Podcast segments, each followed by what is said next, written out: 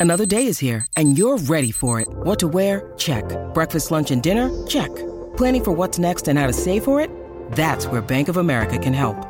For your financial to-dos, Bank of America has experts ready to help get you closer to your goals. Get started at one of our local financial centers or 24-7 in our mobile banking app.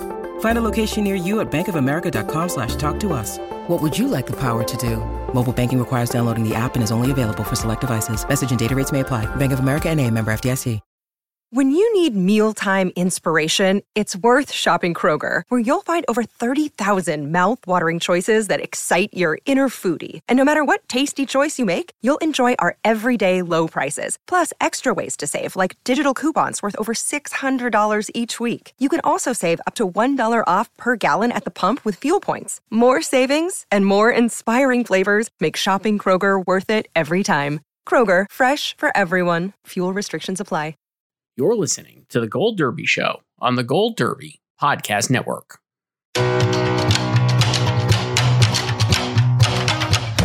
Welcome back to Gold Derby. I'm Christopher Rosen. I'm joined by Joyce. And Joyce, we made it. It's the Oscar predictions. We're making it. The show is Sunday. We're recording this Winner on Wednesday. Winter predictions. This is it. Uh, I'm so excited. We finally did it. Voting is closed. We've already seen a raft of offensive anonymous ballots, which we'll talk about throughout here.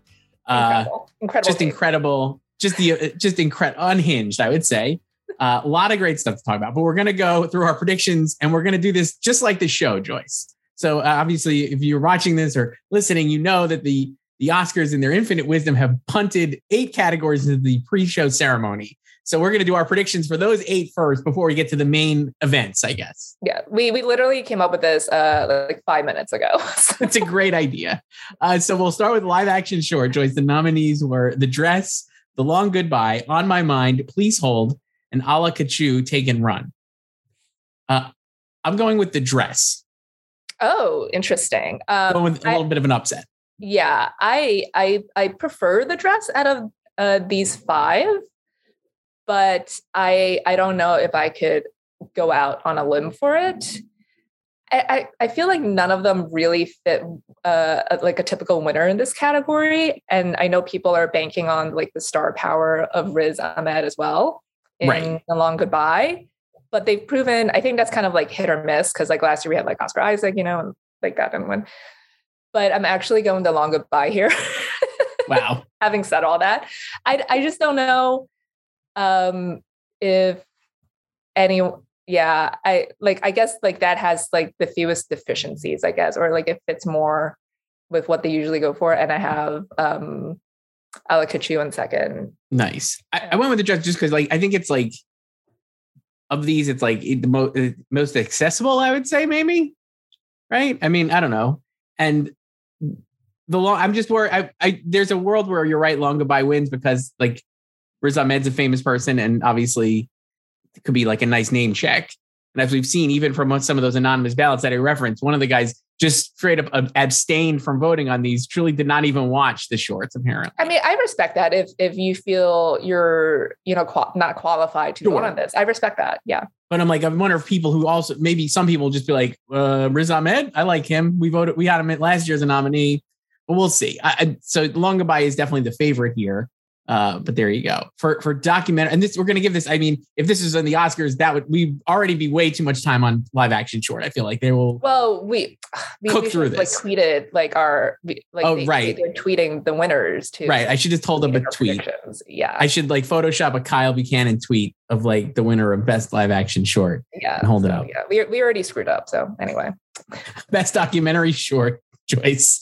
The nominations were Audible, Lead Me Home, The Queen of Basketball, three songs for Benazir, and When We Were Bullies. And I'm going with The Queen of Basketball. Same. Um, I actually like of, of the three shorts categories, this one is my favorite.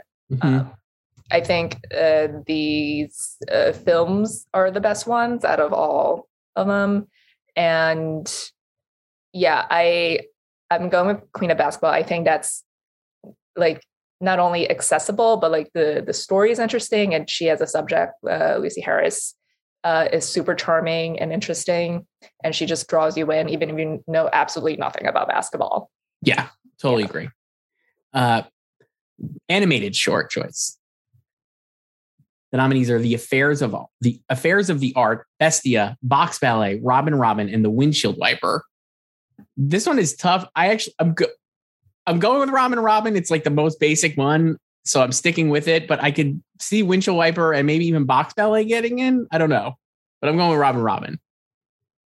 Uh, this this is like uh, the the most uh like a, adult lineup in animated shorts we've maybe had ever. Not not the most uh, uh, child friendly No. lineup. Um, I like I like Bestia a lot, and like that's a like like clay is I don't even know it's like stop motion like clay. And Claymation? It's also like based on a true story, which is Right. wild. Um, but I don't know if that can win. I feel like if it's just like uh, animators voting, it would win. But with the entire academy voting, um, we've seen historically they like uh, cutesy stuff, like animals or like kids. So I too have Robin Robin. Right. I, I don't think though that's I- that's long. I think that's the longest one here. it is. I think it's also on Netflix, right? Yeah. And so that I feel like is another added uh, feather in its cap here for both accessibility and uh, cutesiness. Because Bestia, I think I, I would have a hard time imagining some of these voters making it through it. Bestia. Yeah. I like I think I think it's the best one out of them. Yeah. But I don't know, man.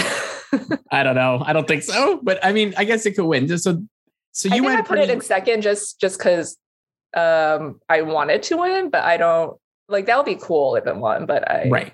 yeah. All right. So you went pretty you went pretty favorite heavy on those. And I Yeah. did too, except for the dress, which I just am like taking a stab at the shot in the dark at because I always kind of mess up on the shorts. I was like, I I'm just gonna try to mess up less. I don't know. I mean, if I get like two out of three of these right, I'm I'm happy. Right. And you'll Like, probably year that'll two out help. of three, and I was happy. Yeah. So All right. Into the other uh, more pre-show categories. Best score, Joyce. What a, what a a throwaway category, obviously. No. Uh, don't look up Dune, Encanto, Parallel Mothers, and The Power of the Dog. All respect to Nicholas Britell, but I got Dune and Hans Zimmer winning. But you know, at least um Britell informed us yesterday, uh Tuesday, that uh, Succession season three soundtrack is coming out next month, April 29th. So I, That's a win I literally think about that maybe once a week. Where is the sex, Succession season three soundtrack and score? And now we know when it's coming. So that's great. yeah. So that's yeah, that the I'll, I'll take that this week. Um Yeah. if he can't win an Oscar. But yeah, I I have Dune.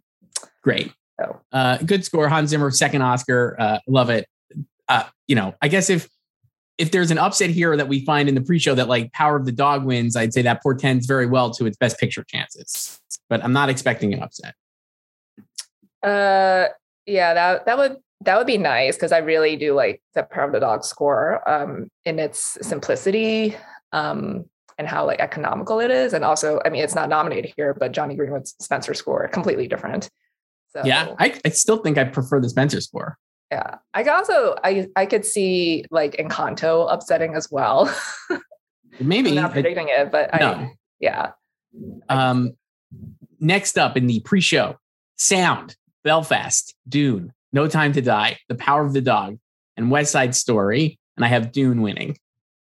Same, even though I want West Side Story to win. And I- as as I've always said, if there were still two categories, Dune would win sound editing and West Side Story would win sound mixing. So And so I have West Side Story in second. If there's an upset there, I think it's West Side Story, but I guess we'll see. Um, makeup and hairstyling, like we do not have Jessica Chastain here to watch this ceremony. Uh, at is the she moment. out on the red carpet right now? She's out on the red carpet, out on my front Okay. lawn. But you know, if this was the real Oscar, she'd be there watching this category. Makeup and hairstyling, Coming to America, Cruella, Dune, The Eyes of Tammy Faye, and House of Gucci. And I have The Eyes of Tammy Faye winning. Same. Get get Jessica in here so she could see their speech right now. Uh, best editing, still shocking that this is in the pre-show. What are you going to do? I guess. Uh, And one of look- the most unpredictable categories. don't look up Dune, King Richard, The Power of the Dog, and Tick Tick Boom. I literally could make a case for all of these movies winning, to be perfectly honest. Um, I've had King Richard for a long time, but I'm actually going to switch to Tick Tick Boom, Joyce. I think it's going to win. oh, okay. I think it's going to pull a Girl with a Dragon tattoo and win. So, the Girl with the Dragon tattoo was the last time a non uh, is it the last time you can correct me? But it was yeah, it's the last picture. time a non-best picture nominee won. Editing. So and it also, like Tick Tick Boom, would uh, it it won over four other best picture nominees. correct. I just think there's a lot of affection for Tick Tick Boom, and I think a lot of times this category goes to the most editing. And while that would be Don't Look Up, I think the editing and Don't Look Up maybe put off a lot of people, and I think Tick Tick Boom could win here. I really do. I just think if you're watching, it's like it's so well put together. I think having it be a musical actually helps. And there's a lot of scenes you could point to in Tick Tick Boom where you're like, oh, this is like really well, like the um there's a song later, I forget what it's called, but him and Vanessa Hudgens are doing it when him and his girlfriend Alexandra Shipp are fighting. Uh, Is that And the way they cross cut back and forth is like incredibly fun and really impressive. And I just think it, I think it's gonna win. I think we're gonna get an upset here. I, I I don't think, I think that's that's the song. It's not. I the first one that came to mind is why. I'm like that's not why. Um, but yeah, it's like them talking about like their relationship. Yeah. Uh, it's yeah, therapy. that, is that's the that's song. the song that um yeah therapy session. Um, they that like the editors have like highlighted as part of their campaign. and as they should. It's a great sequence. So I, I like I said, I think you can make the case for all of these. I would say if I was like when I'm knocking things off, I was like Power of the Dog and Dune are incredibly slow moving movies. That doesn't mean it's bad editing, but I think if you're just a, a person who's voting on this, you might be like, that's too slow. I don't, you know, whatever. King Richard, I think actually has, while the tennis scenes are really impressive, I actually think it could fit in with those other three in that it's incredibly long and you kind of feel it. And Don't Look Up, I think, is a little too hectic. And so I was like, Tick Tick Boom is hectic enough that it looks like a lot of work was being done, but still feels a lot shorter and like condensed and tight. So I think that's why it's going to win. Is it also the shortest of these? It is. I think it's like exactly two hours, right? it is. And the others are past two hours. Yes. Yeah. So I'm going with the upset. I'm going Tick Tick Boom. I I can I mean I've seriously thought about all five of these in like the past like 10 days. Um and it's funny how you like immediately discuss uh dismiss Dune and The Power of the Dog because they're the only ones here with the sound stat that everyone clings to because no movie since The Departed has uh, uh won this category without at least a sound nomination. And remember there used to be two sound categories. So it was like also easier to get a sound nomination with two. Um, yeah, so there are only two with sound here. But yeah, I agree that I mean, Power Dog, first of all, just complete opposite of what they usually go for here. Just subtle editing. It's great editing, but people think of editing as most editing, or Mhm. like, if you're not an editor, that's what people think of as editing. And yeah, Dune is not like your action movie or like a, a war movie that has a lot of heavy cuts. Um, and it is also lost like every major editing award so far, and it lost two of them to movies that were not even nominated here: No Time to Die and West Side Story. Um, so I like I I can also I, I guess you could argue it both ways. It's like oh like those two movies are not nominated here, so I could still win. Um, but then it's like, but why is it like losing these awards then? If like, is it just going to be a default winner? I don't know because it, it just seems like everyone's just rejecting this movie, right? Like as an editing winner. Um, and I guess you could also say like if if like No Time to Die were not nominated at BAFTA, like Dune maybe would have won because it did so well there, and obviously the Brits love their Bond. I don't know, but uh, yeah, I currently have King Richard. I don't feel great about it. I'll probably switch. I had King Richard. I have King Richard in second, and I think the case you can make there is that it won uh, at the Ace Eddie Awards, Yeah. and Pamela Martin is a really respected editor and is like a leader in that branch. So I think that helps. But it's obviously the whole Academy is voting. So I, you know, I don't know. I, the tennis scenes are really great, but I do think that movie does feel long sometimes. I mean, it's a long movie. I wouldn't say it, it like breezed by, but I wasn't bothered by the length of it as I was about like some of these other movies. Sure. Uh, not just I- I- this lineup, but like the best picture lineup. And Right. uh yeah, like the tennis sequences are really well done. Um, honestly, like the best part of the movie, like the entire like third act. Um, Mhm. and yeah but i don't it's again it's not like super flashy like it's a sports movie but it's it's not like super like a, a ton of cuts, like Tick Tick Right. Boom or Don't Look Up. Don't Look Up. Uh, what if it wins like screenplay in this? Like that would be insane. Well, hold hold on to that idea when we get to screenplay. Uh, yeah, so I have also thought about Tick Tick Boom because I think there is a lot of love for that movie. And yeah, I agree with everything you said about the editing of the sequences, uh, the music sequences, and the back and forth. It is like very manic, and I, it's not everyone's cup of tea. so but yeah, yeah. I, I wanted to, to go to the uh, anonymous Oscar ballot that Hollywood Reporter published last night on Wednesday, uh. Tuesday night. This is a, a- a- offensive throughout, uh, hilariously uh, over the top like takes. But one of the even I agree with you. I was like, oh, Tick Tick Boom is a movie that I think not everybody likes, and it obviously missed in Best Picture. So you might be inclined to say, you know, the Academy did not embrace it as warmly as maybe we would have expected. But here's a here was one of the guys who was like, I mean, like I won't even read some of this stuff because I think it's so bad. But here he was. It was not the greatest. The guy or gal, whoever it was here, uh, I'm assuming a male, uh, based on his the, their their the, takes. the, the lost daughter takes. Yeah, Yeah. just like not what you want. But even for edit, the editing. Here's what the, this person said: "quote The editing in Tick Tick Boom was just extraordinary. It played off the rhythm and energy of the character and his music in the sense that it's frenetic and all over the place in a way that just worked. And while it's just one voter who is hopefully not too super indicative of the Academy at all at large, and eight thousand people vote for the Oscars, I do think that is a sentiment that I could see carrying through a lot. And it's, I think it's the one movie here that actually stands out apart from the other four because it just it does feel different. The other, th- I think, even Don't Look Up, while it is very manic, has a lot of the same I mean, it's When an you- Adam McKay movie. yeah, it just feels like I guess all four of the other nominees, I feel like you feel the length at some point. And Tick Tick Boom, I don't think you feel. If you don't like Tick Tick Boom, you're going to say it's awful, and the whole thing feels like a 50 hour movie. But I think even, I liked all four or five of these movies, and all of them felt long except Tick Tick Boom. And I don't think that's a demerit for the Also because it's like literally the shortest. literally the shortest, and it feels even shorter than it is. So that was my thinking. I, again, I don't know how people vote for this stuff, and they might just be like, "Do I like Dune?" So I'm going to put Dune down or whatever, you know. But I do like, feel like Dune is the, def- the default, right? Um, right. And but I also I don't know if it's gonna win all six below the line categories it's being predicted for. I don't think it Uh, is. Yeah, I and um and I guess if this category is as divisive as it seems, since we've gotten like different winners so far, and like maybe there's not a ton of passion for any one of them, and it then it wouldn't take a lot for Tick Tick Boom to win Mhm. either. And I can see Tick Tick Boom being a passion pick because again, and we talked about this with like, I don't know, with like Coda at BAFTA, one, one adapted screenplay. My take is, I don't know.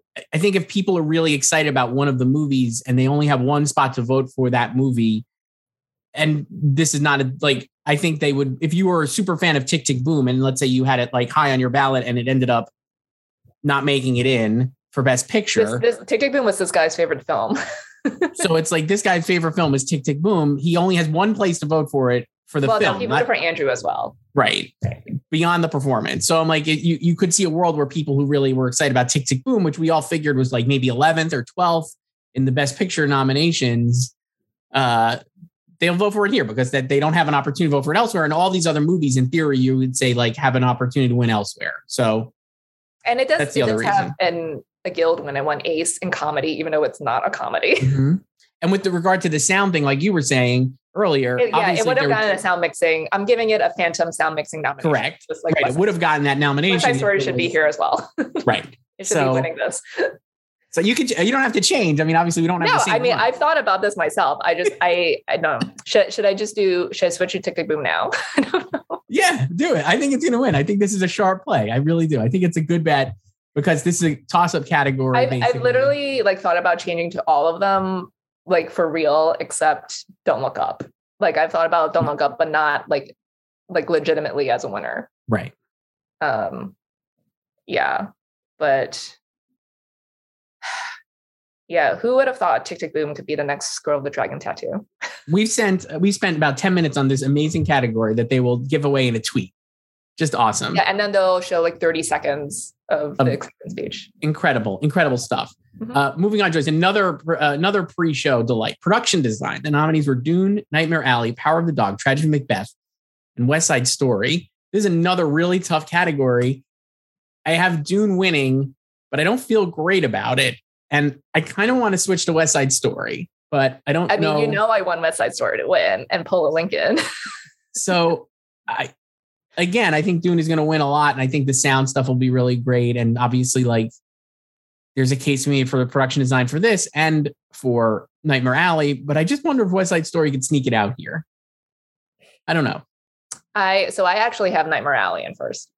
Okay, you so you went to Nightmare. I had Nightmare Alley for months, and I switched to Dune. Now you are Nightmare Alley. Okay, I had Nightmare Alley for like a day after I saw it in December, and then I like went to West Side Story. Um, yeah, like again, back to like, is Dune going to win like all six of these crafts?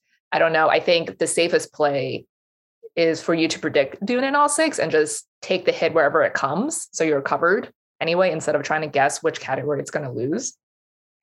Um, I mean, it's also interesting for it to, if if it wins like all six, to do it without a directing nomination you know because usually like these like crafts heavy films like has directing nomination like mad max um and gravity won seven including director and that was Mhm. also uh a movie that did not win or like underperformed in editing like in the lead up but it still won editing anyway because it was just like the biggest player you know and the directing winner that year so yeah and i can see dune winning uh, by default as well. And just because I think the the world it has to build is so vast large, but also a lot of it is like outdoors, like sandstorms. Whereas like you know Nightmare Alley and like West Side Story and, like yeah the other four the Dog, Tragedy Macbeth, like it, it's a lot more interior or like like uh, practical sets as well, like more of them really, and uh, it it feels a lot more real and tactile so I don't know if that's a factor. I think if they go for like scale, then Dune will win. Um, but like Nightmare, so Dune won ADG in fantasy, and Nightmare Alley won ADG in period. I would feel better about West Side Story if it won uh, ADG in period. It should have won ADG in period. Um, so I wanted to pull the upset though, just like Lincoln did. that was the reason. Uh, really, the only reason I was almost going to pick West Side Story is because Lincoln did it and won an acting award and a production design award. And I feel like obviously West Side Story is going to win an acting award, so perhaps it wins the production design award as well. But I don't know. I I think this is a place where Dune could just get name checked in. I, I don't know why I think that, but yeah, I I, think that like- that's definitely the safest choice. So I don't know if I'm gonna, especially now that I also I'm, I'm Right. still not predicting Dune and editing. right. Um, but yeah, like I, I could just see like Nightmare Alley taking because like like Cate Blanchett's office alone. Hey, I had, I mean, I've had Nightmare Alley in there for months. I only switched actually after I didn't Dune win at BAFTA here. And that was when I kind of gave up the ghost, I feel like. So Yeah, I don't know. I may I, so I'll I'll stick with Nightmare Alley for now. So I I guess I I, I don't have Dune winning six for now. no, I don't either. I don't think Dune will win six. I think that's a little hard to, I think it'll win. I don't think it'll win six. I have it winning, like we said, I have it winning visual effects. Uh, we didn't do that yet, but spoiler alert, visual effects, sound, uh, score and production design. Those are my, those are my victories for Dune. I guess we'll see. All right. So that was it. I think that's the eight, right? The shorts, one, two, three, uh, sound four, score five, production design six, makeup and hair seven, and sound and, and editing eight. So congratulations to those. Yeah, we did those in the pre- pre-show. The pre-show. So now let's go through and do the rest of the categories for the main event Joyce. This is where uh this is where the show will pick up with a great opening segment, I'm sure, from Amy Schumer and uh Wanda Sykes and Regina Hall, who all have been giving away who's every interview I've read with all three of them. We'll talk about this at the end of the show. We'll go through the show a little bit, but just as really great tidbits. some really great tidbits, and also they all seem so enthused. And I'm saying that dripping with sarcasm because uh, all of them seem like they're just like, "Hey, I don't know. Hopefully it works. Blame the other person. Talk to the producers. It's a That's a, job. lot of that." Anyway, uh, best international film, Joyce. The nominees here were Lunana, a yak in the classroom, flee the hand of God, drive my car, and the worst person in the world. And I have drive my car winning. Same. Uh, not much to say about this category. Drive My Yeah. Car is nominated for Best Picture. It seems likely it will win Best International And, Film and, and best director. and Best Director and Best Adapted Screenplay. It's got a ton of nominations, and there you go. Uh, for Best Documentary Feature Joyce, nominees are Ascension, Attica, Flee, Summer of Soul, and Writing with Fire. And while this category often features an upset, I'm sticking with Summer of Soul, and I think it will win. Yeah, uh, it already cleared its biggest hurdle, which is getting nominated because they tend to snub like the Yes. populist pig, the one the archival footage, and it it cleared that hurdle. So congratulations to Questlove. hmm I think that'll be really cool and it'll be a fun moment. And the movie's great and uh interesting that they both.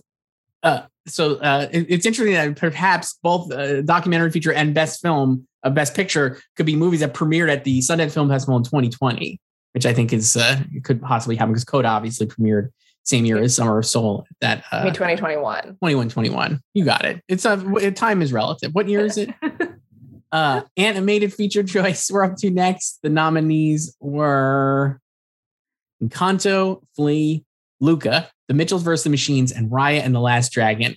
I've been back and forth on this one. Uh, Phil Lord and Chris Miller have just exploded social media uh, with all, all of their friends supporting this. everyone supporting Mitchell's versus the Machines on social media. If if it wins, if it was Oscars fan favorite voting for Mitchell uh, best animated feature, I think uh, Mitchell's versus the Machines would win. But since it's not hashtag uh, fan favorite here, I'm going with Encanto. I think it's going to pull it out. Okay, so you you've cleared your head on this category because you you were very torn on Friday. It was. I just think it's like I could really make a case for Mitchell's versus the Machines. It is really I, I creative really and like the fun. movie. It, it's And I really actually think movie. It's a better. I actually think it's a better movie than Encanto. I mean, Encanto obviously I has mean, when the does that ever matter? It doesn't Not really just in this category, but just in general. in general, it doesn't either. So that was why I went with Encanto. I like all of these movies, like we've said, but I think Encanto is going to win. Yeah, I have Encanto. I just it that's the one that just hit the biggest. You know, um, That's it. Every every Yeah. voter who has a kid or anybody who knows a kid has been seen in Encanto multiple times in the last two months. And Mitchell's vs. Machines is an older movie that they probably have already moved on from, unfortunately. And like I said to you in our column, um, like Mitchell's, as great as it is, it just feels like another Klaus. Remember Yeah. when people were predicting Klaus Yeah. two years ago? Um, and that actually won the BAFTA, Encanto Right. won the BAFTA here. So, yeah, I don't, I don't think like it's it's it's funny how like they in in like this category they they still lean like super broad and populist. It's just like name checking like Disney or Pixar. Um, and then unless there's something like a Spider Verse, which is still like IP, obviously. right. Uh, but yeah, like Encanto would would be you know a big win, um, even though it's Disney behind it. But it, it's it's not part of a franchise like Toy Story. Um, it's an original story, you know. It's not IP like Spider Man. So Yeah. Before we move on from here, best joy, uh, best Olivia Colman performance this last year. Oh my God, Mitchell's versus Machines. incredible, right? She was amazing in Mitchell's versus Machines and uh, FYC for her best actress uh, per they need to, uh, you know, uh, add a, a category for voiceover. add a voice category and have Olivia Colman win for her incredible work in Mitchell's versus Machines. And she also, so I, I talked to the director and the writer, writer director of Mitchell's, and yeah, he said like they had reached out to Olivia to voice Pal before she won the Oscar for the favorite, and then he just assumed that after she won, she would like back out, and she's like, no, no, no, I still want to do it. That's So, awesome. She Yeah. rules. Mm. Uh, best visual effects Joyce. The nominees are Dune, Free Guy, No Time to Die, Shang-Chi, Legend of the Ten Rings, and Spider-Man No Way Home. And here I have Dune winning. Yes, uh, but Shang Chi should win for Morris. I think Spider-Man should win for everything, but I can see Morris winning. I didn't like the Shang-Chi effects at the end. Morris is great. didn't like the dragons, the dragons are really they just don't look great. I don't but Morris is the best part of it. Morris is great and it looks like real, but tough beat on the dragons. So Dune winning there. Congratulations to Dune. Uh, let's see. Next, we did best sound, best song Joyce. So that four of these five nominees will be performing on the show, which is so exciting. We'll talk about this at the end as well. Uh, but the nominees are Be Alive from King Richard, Dos Oruguitas from Encanto, Down to Joy from Belfast, No Time to Die from No Time to Die, and Somehow You Do from Four Good Days. Really tough category. I I don't know. I'm, I'm, actually torn because, like you said, the best You, song. it been you've been on the Encanto boat. I've been on the. Encanto, but and I'm going to stick with it. But I think no, I'm going to stick with it. But I think No Time to Die is going to win. Everybody assumes No Time to Die is going to win. It feels like it definitely is just like, well, obviously, like it just feels like people are just shrugging and like No Time to Die. The song is not great. The problem is it's the wrong Encanto. It's not the right Encanto song to beat it, probably, because the Encanto song is not super memorable either. I, I don't know. I'm sticking with Encanto. in just- Right. I, I'm sticking with Encanto. I don't know. I just feel like again, the recency. I feel. I wonder how much of this is recency bias. Now, Billie Eilish and, and her brother Finneas have done a ton of press for No Time to Die, and we're all over the place and won every single precursor, it seems. But at the same time, has anybody actually thought of that song in like three months? well, And Encan- is two years old. And and I, Encanto, I still haven't heard it, as you know. and Encanto, at the very least, a lot of the voters, especially if they have kids in any capacity or no kids in their life, have heard that song just walking around at least once or twice in the last like two weeks, when especially when they were voting, because it's either been on in the background, they've heard on. Bruno. No, I think even Encanto, because people just listen to the whole sound. Uh, I might guess is people just listen to the whole soundtrack, not just Bruno, and I think that'll help it too. So I'm sticking with Encanto, but I don't know if it's going to win. I think I can see. Obviously, No Time to Die has the we the writings on the wall is a worse song than No Time to Die, and still won for also a Sam song Smith. I well I, I've heard it since it was performed on the Oscars, but I have no rec- I cannot even hum the I- tune. to you. it's so it's like a totally forgetful, and it won basically because I guess Bond songs just win now because the Bond songs. It feels like, Bond songs just Skyfall? win now, and then No Time to Die would do that. So, and I think so. There's obviously a reason. I I, I could see it either way. I don't know. I'm sticking with Encanto. I'm just going to go down with the ship. I, I think why not? Yeah, I I I have no time to die. Um I just feel like everyone's being lazy here and like yes, it's the wrong Encanto song nominated, but again, they had no idea Bruno would blow up like this because the deadline for submissions was November 1st. So it wasn't like they submitted uh Dos Oruguitas on January 1st. Right. And, and even It- like yeah, you know. I don't blame them, but I don't blame them because this is like that. This like Dos Oruguitas is is is like uh, the emo ballad from the films, just in general. Like, and then uh, those were like the hits, right? And a little moment in the movie, and we don't talk about Bruno. This is like elaborate uh cast number, like with like it's like seven people. I don't even know but it's you know it's fun and it turned into this whole thing. I think you know they like we've talked about it before how like disney has been spooked and they don't want to submit uh multiple songs. You can submit two they just didn't. They just submitted one.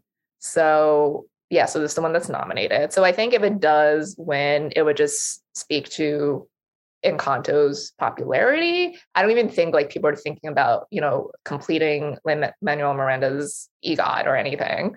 no. Um, but like I think like they obviously know like he wrote the song, like or all the songs for the movie. Um, but I think like they've just been kind of lazy with like even even like the regional critics awards, like it's like just giving it to No Time to Die. And this is, you know, for like months now from like from the winter on. And and you know, we've also talked about how they've also been lazy nominating Dos Oruguitas over We Don't Talk About Bruno when they could do whatever they want and nominate Bruno and award that too. Mhm. I, I. I think I think it's between these two. I don't think any of the other. so I think it's between these two too, and even I like I think you could make the case that honestly, like maybe Be Alive or Down to Joy could surprise just because they're from Best Picture nominees that people really like in theory. But I don't think that's going to pan out. Like last year, obviously, her one right for uh She, yeah, she, her one, but I think that yeah, that's because it was uh, Best Picture adjacent. Like it was a nominee. Correct. And so you could we were argue that- obviously Team Husavik. right, and you could argue that those two movies are the Best Picture adjacent picks. There, obviously, they are. They're the only two Best Picture nominees, King Richard and Belfast. So if there's an upset, perhaps it's there. But I do think because it's no because it's a Bond thing, I think the Bond outweighs everything else. And I think that makes it the favorite. And then if you're looking for a runner up or a, a, potential upset, you go with the Disney one because that's a bigger brand than any of the best picture can like adjacency. So, yeah. And also, like, you know, it's Billie Eilish. Like, everyone knows who she is. Correct.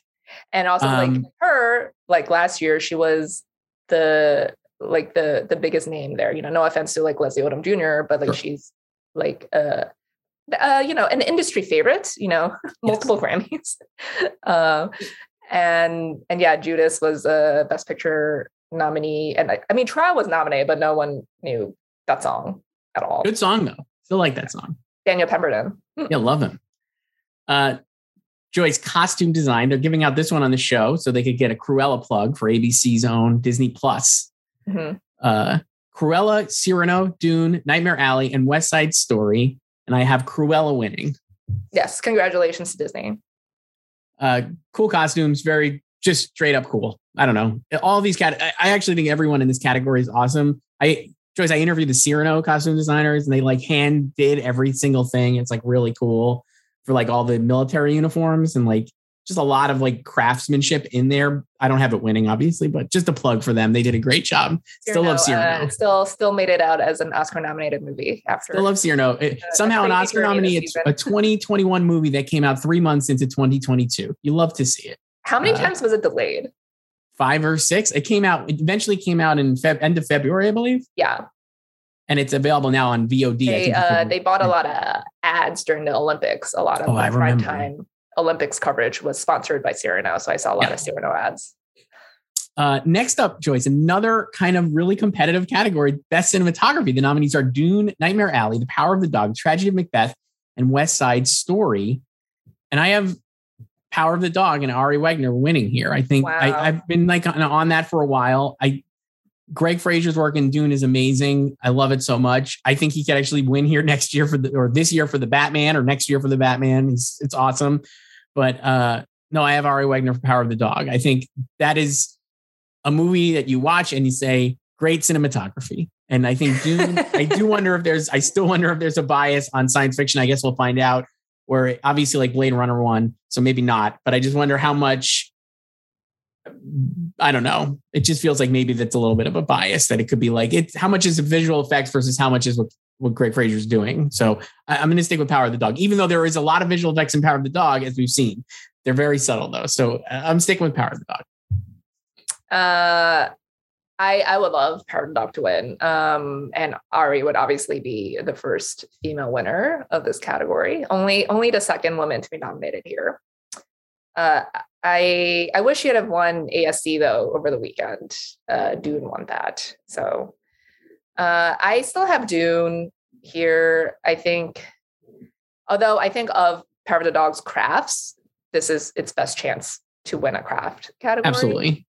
Yeah, so I could still see her winning, and uh, ASC doesn't have the best track record uh, lineup with the Oscars, but usually they kind of go with something like they go with like Cold War, you know? Right. Um, and last year, like Mank won ASC and it was still seen as an upset because everyone was like, oh, Nomadland will win the Oscar, but Mank ended up winning the Oscar anyway. But that was also black and white. Right. So um, the other thing I wonder, and I, I do wonder if there's a rooting interest in Ari because while I think maybe people were like, oh, should Netflix be hitting or like cravenly trying to be like, you know, con- like a this is a you know this it's time kind of narrative for like Ari Wegner to win. I do think of all these nominees, and while I know all of them by name, and I'm like a huge fan, I think for casual, perhaps not as connected or caring Oscar voters, Ari Wegner has been very prominently out there. Like, I mean, she was like she's been at every show. I feel like, and they've done a really good job. I think Netflix has done a really good job of like making her contributions to the film very apparent and making her name recognition very apparent. Whereas some like Dune, I know Greig Fraser did it, but I'm like, does everybody know Greig Fraser did, it, or is it just like Dune cinematography? You know what I mean? Like, I well, also on the Oscar ballot, like these people's names are not on there. Like, no, I understand, but names, yeah, all right. I understand that, but I think if you're like looking at the ballot with just the movies, you still go, oh, Ari Wegner did Power of the Dog. I do feel like they had a good amount of like reach on getting her out there, whereas the other nominees here are more just like the movie and not the person. And so I think if putting a personal face on the Well, cinematography. yeah, because also helps. like men have only men have won this category, so it's like, Right. what is their narrative? right. Another so man just like winning. another dude versus like Ari Wegner for Power of the Dog. I, I don't know. I think that little bit could help, especially in a category where you could literally make a case for all five of these. This is a great category. All of these, um, you know, obviously personally, I would love the puddle shot to win correct. for West Side Story. I don't, think And I think it's because it's going to be really close. I think you it's this is will be very competitive. If I think if they ever showed the votes, you'd probably have not much spread between one and five. You know, I don't think it's going to be like a blowout by any means. So I do think that having the little bit of personal touch by having Ari Wegner be so forward in the last like month will help push her over the top. I guess we'll see. If Dune won, I'd be thrilled. I think the cinematography is awesome. Same with West Side Story and Nightmare Alley and Tragic Macbeth. So, but I'm gonna go Power the Dog. yeah, I don't know if I want to go off of Dune for three categories. I mean, I did I do I have so I have Dune winning one, two, four of its four of its victories. I have uh, I visual effects, sound, score, and uh because I think I have it winning four now. And production like, design. Yeah, because this one, yeah, because I have Nightmare Alley and production. Right. So, So I think four is a good amount. I think that'll I have actually four. I I just have the a different four. different four. So I guess we'll see. I don't think it's going to win all six, and I think four feels realistic based I know. It's just like if you're not going to predict all six, like what combo are you going with? right. So And I guess we'll see. This could be like where I get tripped up and like lose all of these, and it ends up with four, not the right four. again, But- the safest thing to do is just predict Dune in all six. yeah, but I don't want to be safe. I want to be. know, I want to win. I get that. Joyce, uh, next up, original screenplay. This is a, uh great category. The nominees are Belfast, Don't Look Up, King Richard, Licorice Pizza, and The Worst Person in the World. And I have Don't Look Up winning Best Original Screenplay. I am seriously about to switch to Don't Look Up. So I'll give you my take for why. And uh, so Worst Person in the World, King Richard, congratulations on the nomination. I don't think they're really they're they're they're in play to win. So then you now knocked off those two. Licorice Pizza, the Academy seemingly rejected broadly, and while it won uh, at the BAFTA Awards, it lost at WGA, which is maybe not the best predictor, but I still think it should have won if it was going to win. It should have won WGA. and so I think that kind of like really hurt its candidacy here. So then you're left with Belfast and Don't Look Up. The conventional pick would then be Belfast because as we've seen all week, Focus Features has been really excited about pretending that Belfast is uh, the third, it's a contender to win Best Picture. And obviously, you know, a strong player, Kenneth Branagh would be a nice narrative to win. Uh, never won before. It won uh, at the Critics' Choice Awards. So that's like a precursor. And as the Critics' Choice are fond of saying, they're the best uh, predictor of Oscars. It feels like the basic winner that you would get. But Hollywood really, really like Don't Look Up. I mean, Adam McKay won here, oh, uh, won already in the screenplay category uh, for for Big Short and yeah, he, he can complete the the screenplay twofer. I I think it's going to win. I think it is an important movie uh, that they are going to be excited to, you know, put their weight behind. And yeah, I think Don't Look Up is going to win. I think it, that would be a classic. It feels like that would be a. We'll be watching it on Sunday night and be like, of course, Don't Look Up won because like of like what else would win here? I don't know. That that's my that's my that's my big takeaway. Belfast, I feel like would have won if Belfast was going to win. It needed a bigger international push and like that it lost at BAFTA means to me it doesn't have that. So yeah, Don't Look Up was a big success at, on the BAFTA short, the BAFTA long list. We joked how it did so well. Um, yeah, I think Don't Look Up is going to win. yeah. Um, Licorice Pizza should have taken WGA. Like like Belfast was ineligible there. So PTA has also never won. Uh, obviously, an Oscar. He he has a 11 total nominations now because it's three this year. Uh, also, never won a WGA award. So he, yeah, he he kind of needed that to buffer his candidacy because then he'll have BAFTA and WGA as you know like the two biggest industry awards. Um, and the the last time a WG winner lost to how do I phrase this properly? So um, the last time a WG a, a WGA winner uh, in original lost to a a fellow WGA and Oscar nominee or a fellow WGA nominee at the Oscars was You Can Count on Me. And that was 21 years ago. It lost to Almost Famous. So You Can Count on Me won WGA and then Almost Famous uh, won the Oscar and they were nominated at both. And as we know, there are always a ton of ineligibilities at WGA. So yeah, you have like quirky stuff, like you, you don't face the same competition at both, and that's why this one here, but it was never going to win at the Oscars, you know. Um, and then you had like uh, three years ago when eighth grade Oscar snubbed eighth grade, great win for Bo Burnham. He won WGA uh, over the eventual Oscar winner Green Book. You know, uh, so that's not the situation here. So no, I because guess- yeah. if, I think if it was, Licorice Pizza would have won at WGA. And then also, even if like Belfast were eligible at WGA, I don't think it would have won. same. So, and and yeah, like you said, uh, the industry likes Adam McKay, and I think you know, the Don't Look Up is very divisive, obviously, among film Twitter, um, and I think people are kind of letting their hatred of the movie kind of cloud their judgment as well. So you sent me a thing yesterday. I forget the guy's name who does the YouTube, uh, the best picture thing with the the Oh yeah, ballot. Ryan, Ryan Castleman, he does them every year. Like he he does the the preferential ballot for best picture every year. Yeah. And so he had SAG voters or he had actual ballots that he was like using. And he like did the preferential ballot to pick the winner. And it ended up being Power of the Dog. But what stood out to me was Don't Look Up actually rated really well and finished in third place. And even in a lot of these prefer even in a lot of these uh, anonymous ballots that have been published in the last like 24 hours, while you're right, I think most people on film Twitter, if you ask them to pick the worst best picture nominee, they would without hesitation say Don't Look Up. I think in the real world of the Hollywood in the, in the industry, it's the real world a- of Hollywood. it's at least middle of the pack, if not like top five for a lot of people. It might not be their favorite, but it is definitely like in the middle. Slash, it's not it's not as polarizing as I think we maybe had. No, and we even saw that like in in December when it hit Netflix. A lot of uh, famous people were tweeting positively about it. And like just this week, we just had Zelensky referencing it. yeah, it's not.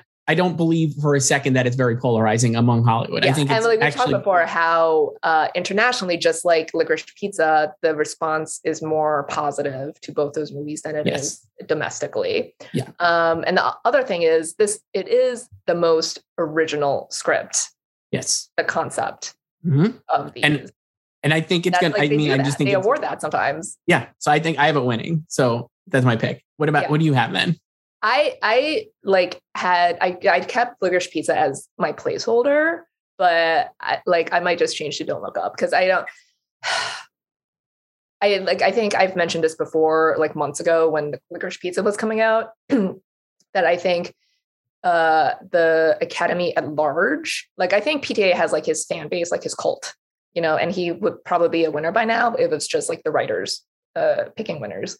But I think as a whole, um they're more into his like serious dramas and they are in his into like his like more comedic stuff or lighter stuff and licorice pizza is the latter you know like i think if this was phantom thread he would be winning Yeah, Um, maybe. he wasn't even This- nominated for screenplay for Right. phantom thread but he Right. made it into director you know Right. and and yeah and like that like both licorice pizza and belfast are similar and like they're kind of episodic like no real plot you know this kind of like meandering and then Mhm. yeah um so like imagine if like pta had done don't look up like i want that version of that movie like i think he'd be a lock Like, Yeah, I think like, he needed high yeah, concept Right.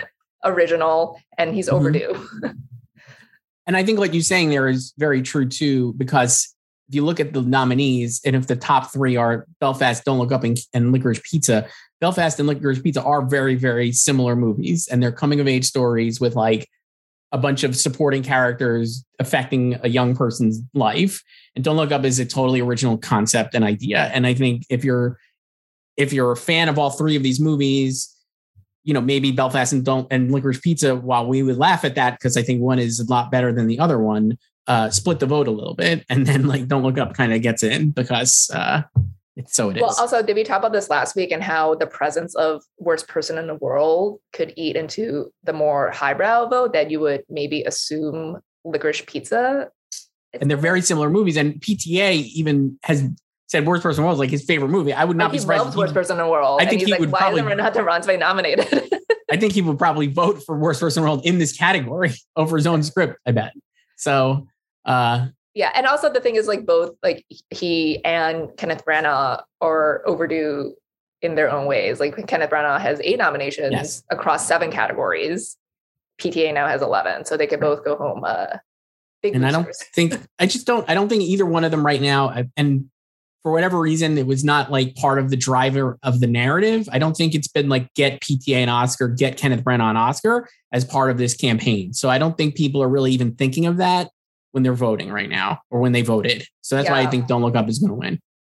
Um, I might just change to it right now. But Yes. yeah, and the thing with like Belfast as well, it's like it hasn't won anything. Like Correct. like the guilds. Right.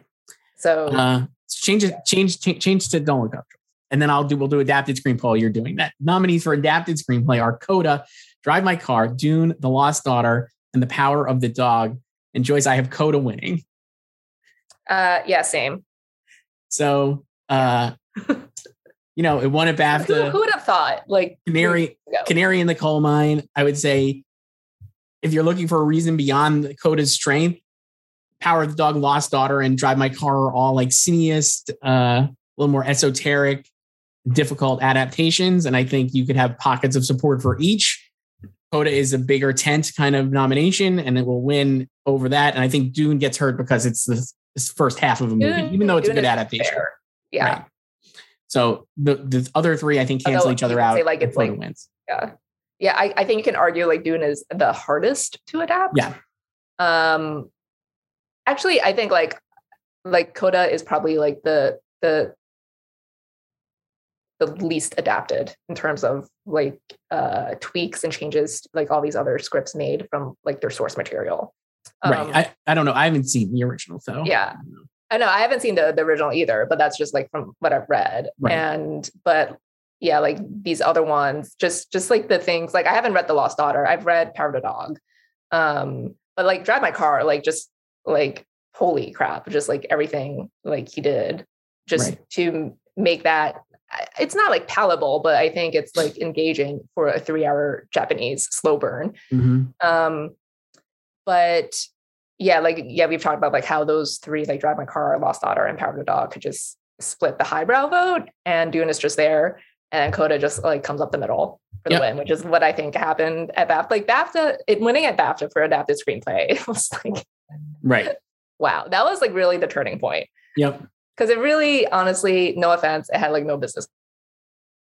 Wait, you it had no business. and as. I've said, I, it never even crossed my mind that it would win that category there. we we talked about it. It had no business winning that, and compared to the other nominees. And before, if you would have told us Saturday morning of the BAFTAs or Sunday morning of the BAFTAs, we would have never guessed Coda. No, we would have said like if it was winning a screenplay award that night, it would have been that Critics' Critics' Choice. Yeah. Right. Uh, bet now we're into the the main events, Joyce. The final final six categories. They will definitely give these out on the show. They Uh, will always give these out on the show. uh, It will, best it'll never be part of the eight. Uh, no rejected. Best but jumped off the supporting- show if they continue this. best supporting actor. The nominees are Ciarán Hinds for Belfast, Troy Kotsur for Coda, Jesse Plemons, Power of the Dog, J.K. Simmons, Being the Ricardos, and Kodi Smit-McPhee, Power of the Dog. I have Troy Kotsur for Coda. yeah. Remember uh, that time when like it seemed like he was going to be the only win for Coda? Uh, I think he's a runaway favorite here. I don't see any way he could lose, honestly. I think we might get one upset in the acting categories, and I'll give you that when we get to it, but not I mean, here. I think everyone just has like be- best actress. Yeah. so. Dog uh, so Troy Kotsur wins. Uh, nothing else here really to say. I think. yeah, he- like once he won BAFTA, it was like good night. Yep. So Uh, for Best Supporting Actress, the nominees are Jessie Buckley for The Lost Daughter, Ariana DeBose for West Side Story, Judi Dench for Belfast, Kirsten Dunst for Power Dog, and Aunjanue Ellis for King Richard. And I have Ariana DeBose winning for West Side Story. same. Do you see any world where she doesn't win? No. Pretty would be pretty shocking, honestly. Um, This is the category we've talked, or the acting category we've talked about the least. I, I have for this one, I have Aunjanue Ellis in second place. I do think if there's an upset, it would be her, but I don't think it's going to happen. So I don't even know who I have in second. May- I, I might still have Kirsten in second. Um, yeah, I have Kirsten in second. So for best actor choice, the nominees are Javier Bardem for being the Ricardos, Benedict Cumberbatch, Power of the Dog, Andrew Garfield for Tick Tick Boom, Will Smith for King Richard, and Denzel Washington for The Tragedy of Macbeth. And I have Will Smith winning his first Oscar. yes, um, Uh, congratulations to Will. Again, like he just, I think he was going to win anyway, but like the BAFTA went on top of everything else. I think that did it. And I think he's got it. So, um, Although I'm, I'm like, I kind of think like Andrew is two and not Benedict. you think Andrew's what? two, like in second. I think he is too. I thought Benedict Cumberbatch was, but I actually think Andrew is also. And I You know, don't think he's going to win. You know, but- Peter three. Sorry, sorry to Doctor Strange. Sorry to Doctor Strange. All right, Joyce. Now, the last three categories best actress, probably uh, always the most contentious. This year, Is no different. be last on the show? It's not going to be last on the show. Okay. The nominees are Jessica Chastain for The Eyes of Tammy Faye, Olivia Colman for The Lost Daughter, Penelope Cruz for Parallel Mothers, Nicole Kidman for Being the Ricardos, and Kristen Stewart for Spencer. Joyce, I thought about this for all week, and I have Kristen Stewart winning for Spencer. We didn't even like talk about her last week. So- or like in our, you were like on like Penelope last week. so I was on Penelope last week, and I was thinking about it this morning. My they're all solid performances, and Jessica Chastain is really good in Eyes of Tammy Faye. The movie is incredibly mediocre, and she's the best part of the movie. And she's won all the precursors, and well, not all of them. a lot of the televised ones, and not BAFTA, obviously, because she wasn't nominated. Nobody was from this group. And the conventional wisdom is that she's just going to win, and like she deserves an Oscar, obviously, and all these different things. I just, I don't know if this passion is there, and in a tight race, I wonder if Kristen Stewart wins. I know the industry did not like Spencer. It's a very polarizing movie. That said, of all these nominees outside of Jessica Chastain, Kristen Stewart is a the only other person without an Oscar, and B has done as much, if not more, campaigning than Jessica. She has been everywhere. the fact that she got into me at all means there was a ton of passion for her performance, right? Like we didn't expect her even to get nominated. So she got in because the supporters and her fans in the Academy loved her enough to get her in because she really shouldn't have gotten in based on like all the tea leaves that we had going into the nominations. She missed it SAG, wasn't nominated at BAFTA, all these different things. And so I don't know. I think the passion is going to be there. And I just don't think there's enough passion for Jessica's performance. I don't know. It's a great performance. If she won, I wouldn't be surprised. The only other person I think who could win is Penelope Cruz, but I also wonder if enough people have seen the movie. And also, she hasn't really campaigned, which maybe could work, but it just feels like it doesn't. It's a very Wow, low profile. She was on a cover a, a uh, Hollywood issue of Vanity Fair. So was Kristen Stewart, though. she's she's campaigning. I mean, she hasn't been to like every single award show like Kristen. That's what I mean. I don't know. So I have, I have Kristen Stewart winning. I just think you're going to get an upset here. I could make a case for all five of them, but I'm going to stick with Kristen Stewart. The fact that she got in, I think in hindsight is going to be like, well, she won. And I think that was what, like, she has enough passion to win. You know, Jessica Uh, didn't have to beat her at the SAG Awards. And she won at the Critics' Choice Awards, but we know the Critics' Choice Awards would have voted for Kristen Stewart if they had happened in January instead of March. So I think her big wins do not hold as much strength as they initially appear when you like look at it. So that's my thinking. That's it why I would be amazing if uh Kristen did win because we know how much you know she was she was like the the film Twitter favorite and obviously would have won Critics' Choice had it been in January. And you know they pride themselves on being the best Oscar predictor. They they tweeted something yesterday about Troy's win, and literally in the tweet it said like we're the best Oscar predictor. Mhm. Uh, so it would be hilarious if Kristen actually won the Oscar when they didn't give it to her. Um, yeah, I, I yes, she got it. She got the nomination based on passion and like the number ones, uh, which is how I think Gaga missed because I don't think she got enough. Like she probably had a ton of. She probably like Gaga probably appeared on more ballots um, than Kristen, but not enough number ones. Like she was probably in a lot of like fours and five spots. Uh, but it it was the uh, the actors voting for the nominations, and we've seen like she's worked like Kristen has worked with a ton of people, obviously because she's been acting since she was a child, and you know you, she had like julianne moore like hosting screenings for her you know she you know they worked together in still alice um, so i think she always had the peer support but with like the entire academy voting i don't know. But again this it could just be another like probably will be one of those categories where uh, there's no like outright front runner even though jessica is seems to be one like she's a soft front runner but it could be so divided that it would not take a lot of votes for one of them to win so yes, she can win.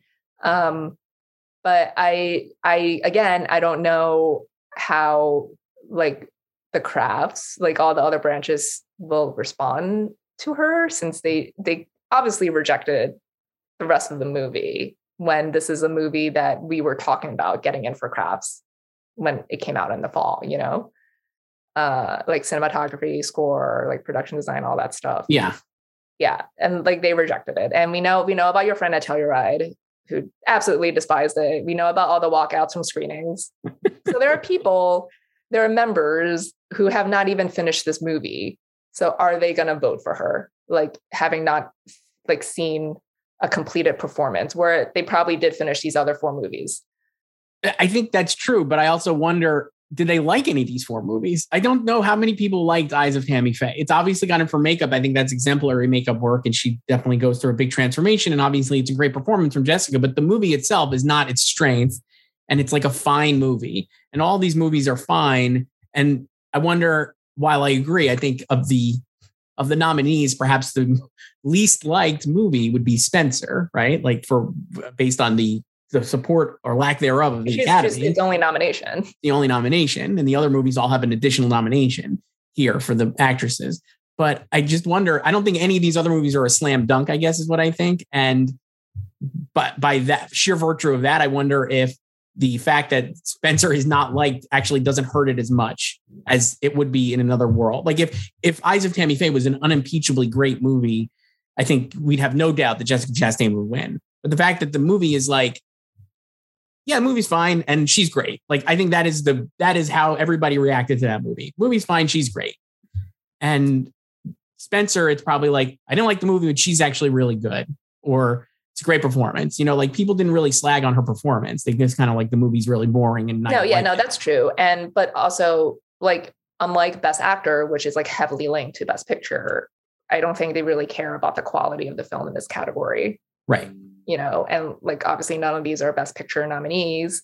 And you could say perhaps the closest one to a best picture nomination was The Lost Daughter, because it has like the most well-rounded set of nominations and a surprise nomination for Jessie Buckley. Um, but I I like I think I think the the least divisive film here, not even like divisive, but like the most uh, well-rounded or well-liked film is actually Parallel Mothers, if people actually watch it Yeah. because And I was reviews right. um and it's you know this uh, another collaboration of like this iconic duo of Penelope Cruz and Pedro Almodovar and it probably would have gone into international feature if Spain had submitted it instead of The Good Boss starring Javier Bardem so uh and it got the the score nomination um and you know it has Sony Pictures Classics behind it and they're really good about campaigning their stuff like they know what to target. They don't they don't care about anything else. They just like focus on like academy members. So i think i think it's like maybe what's holding it back is that it's in spanish like it's not in english. So you just have to get people to watch it. Um but yeah like her you know she she won two-thirds of the critics trifecta. She won the Volpi cup. Um she missed all the major precursors. But I think if this is if there's any year for anyone to pull a Marcia Gay Harden in a lead category, it's this year because none of her competition is super strong. So I think like like I think she's still in fifth in the odds, but I think she can win. Um, and I still have Jessica. I don't know if I'll keep her. I think she she's like the safe choice, obviously. Um, I think like BAFTA going to Tammy Faye for hair and makeup was, was good for her because I think that was also a knock on uh, the movie or like her chances being like, oh, it's it has like no international appeal. But uh, you know, they could have also, I guess, just gone with like the heaviest prosthetics as well.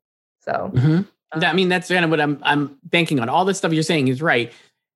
I just am like, I don't know. I think we're gonna have an I think we're gonna have like an upset here and a Marcia Gay Harden I mean, this style. is the, the acting category, obviously, that's most right for it. And I don't know, like SAG would go four for four if it's like these, like Jessica winning on top of the other three. Um, and won two for four last year. So she could just be another Viola Davis, but with the Critics' Choice win.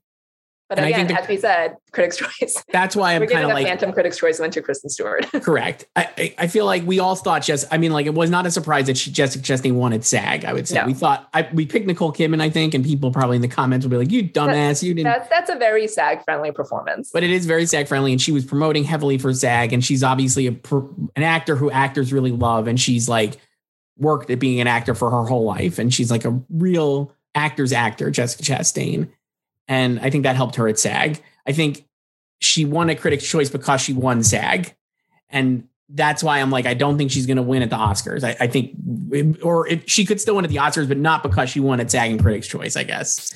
Like I think people are connecting the three together just because that's what the precursors say, and it seems likely that that'll happen, and blah blah blah. But that's why I'm going. Just I I, I could make the case for Penelope Cruz too, and I was actually trying to figure out if I should pick Penelope Cruz or Kristen Stewart, but I'm just not sure enough people saw the Penelope Cruz performance, and I don't. I think just Kristen Stewart has been everywhere, and like I've seen her doing Jimmy Kimmel interviews. I just feel like she is really Hey, gone listen, for it. Penelope was on Seth Meyers last week. So No, I know, I know.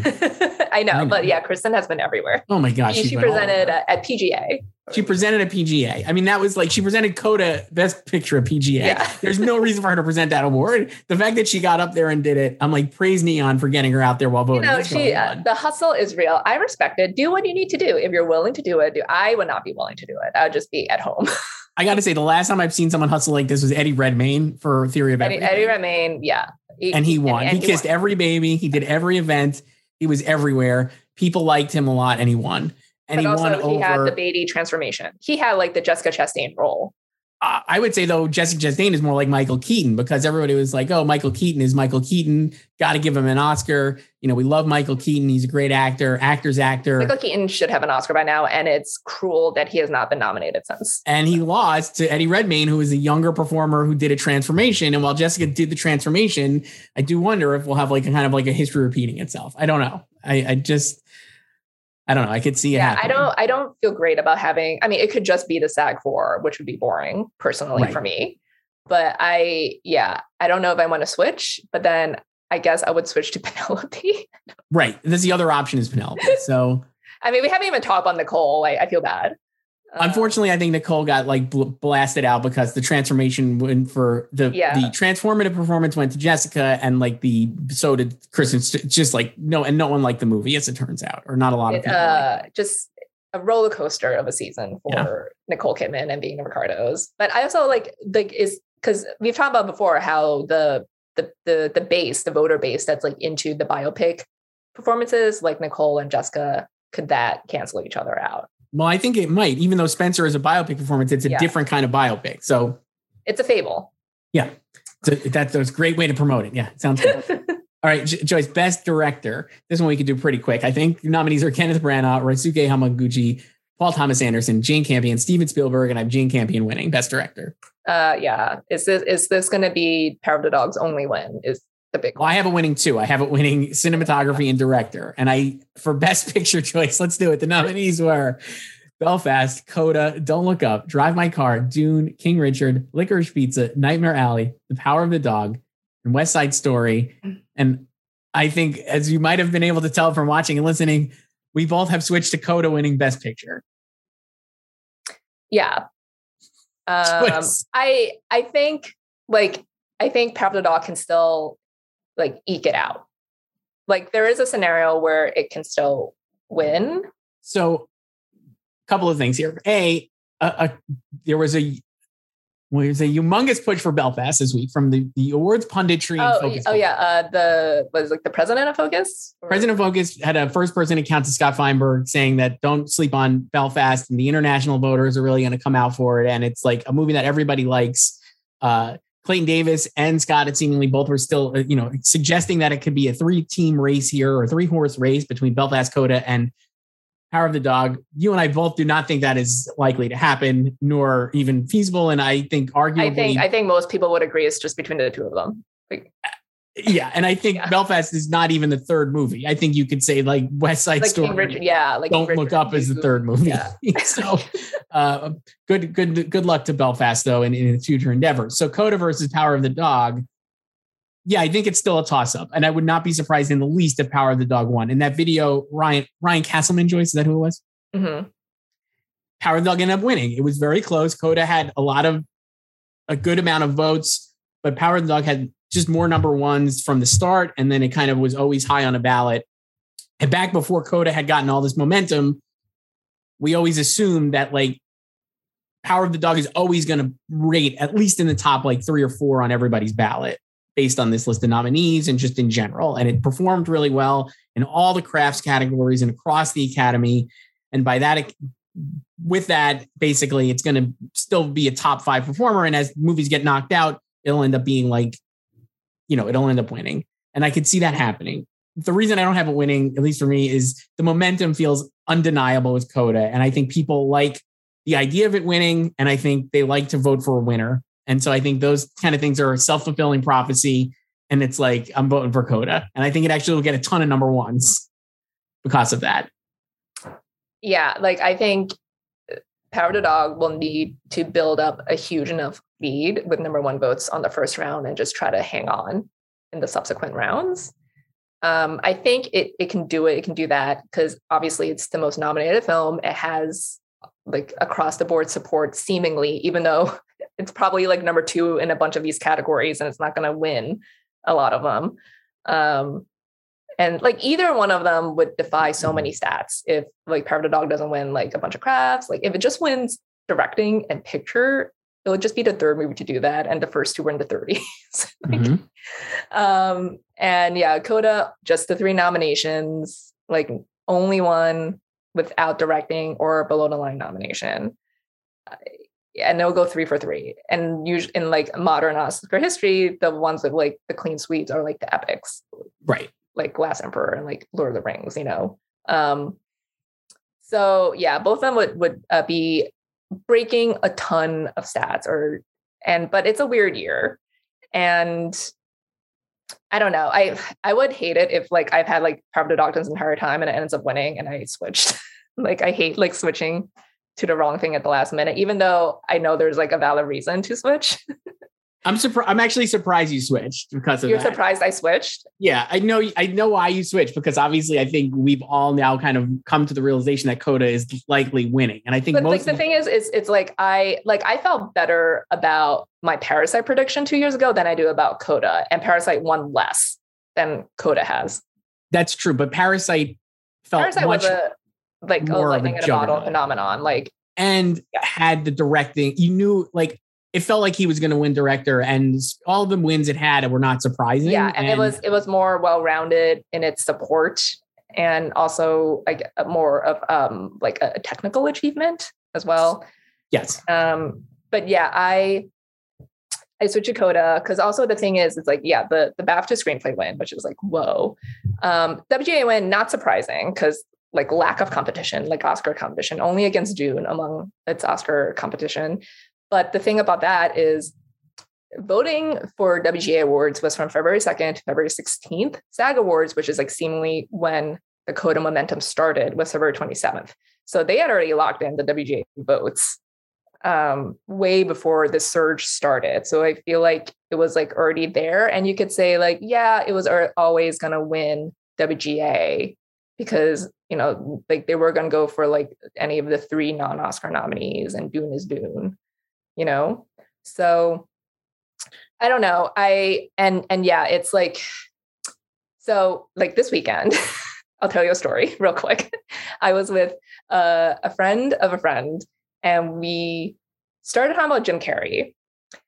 And she informed us that she did not understand the Truman Show.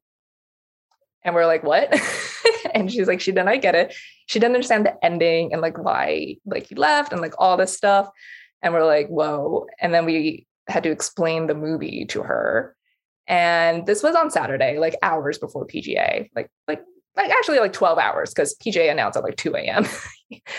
and and she was saying like she just like like she didn't get it. She didn't like the movie, and like she loves like his comedies, right? And like she only saw that movie because she was like expecting another type of comedy, like Liar Liar, whatever. And it just like reminded me of like the the discourse now, especially post PGA, of between like Power Dog stands and like Coda stands, because like Coda is like the emotional movie, right? Mhm. And it's it's it's pretty like by the book and it tells you exactly what it is. And it it's like comfort food and like handholds you. Like it's it's you know, it hits like all the beats it's supposed to. Um, that's not a knock on it. I think, you know, like 95% of movies are predictable. Like Marvel movies are predictable. I love them. I love rom coms, but you know what's going to happen. Right. I knew what was going to happen to Marry Me. I watched it, enjoyed it. I knew what was going to happen in Coda, uh, and Right. it executed it well. But I think people like that predictability, and it's comforting. Like it, they know exactly when to laugh and cry, and like Jim Carrey comedies are like that. Mhm. And like Power of the Dog, I like. I don't even think Truman Show is like complicated, and Power of the Dog is, I guess, it's more cerebral. It's. I don't think it's super challenging, but you know, there's more subtext, more metaphors. It makes you think. It doesn't spell things out for you, and it's more cagey and like circumspect in its intentions.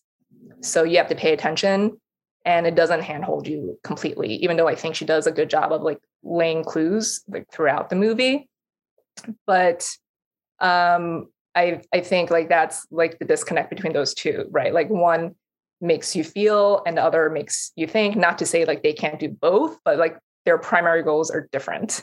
Right. So yeah, I guess yeah. So uh, Power of the Dog is the Truman Show, and I, I, I think you're right. And I and I think if we go back and look at the movies that have won Best Picture, if you go through like cerebral art house, whatever you want to call it, movies versus like the movies that make you feel like Power of the Dog is much more like a Roma or like a social network or like a, you know, I don't even know any of these other ones like that have won Shakespeare and like Saving Private Ryan. You could keep going on and on. There's a but the lot thing is, of like, I don't think like the thing about like um Power of the Dog, like people call it coal. I'm like, I don't think it's like coal. Like I- there is emotion in it, but like it doesn't. That's not the the the first emotion you feel, or right. Like, Saving Private Ryan is response. is an emotional movie, but it's Yeah. not Shakespeare in Love. You're not walking out of Yeah. Saving Private Ryan being like, "Oh, I'm like." It's Shakespeare in Love gives you a different emotional reaction. It's it's going for something different, and I think Coda versus Power of the Dog is a similar thing. And I do wonder the two things I've been thinking of also is a, and I think I've said this just in general, and even though Coda literally premiered at Sundance in 21 and came out in August of 21, and now we are in March of 22. Just wow, that took you a while. just where are we? Uh, and it's been around for 15 months. I do think a lot of people had not seen it before last month, you know, before February, before the Oscar nominations. And I think a lot of people are catching up, and it's such an easy emotional win. You've watched the movie, you're laughing and crying, and you're going to end and be like, that was a great movie. And the recency bias of that feeling is what's going to push it over the top. And Power of the Dog, people are not going back to watch again or haven't watched it in a few months. And even if they loved it, they're probably like, oh man, Coda left me feeling so great. And Power of the Dog was pretty big a bummer. So I think that's part of it.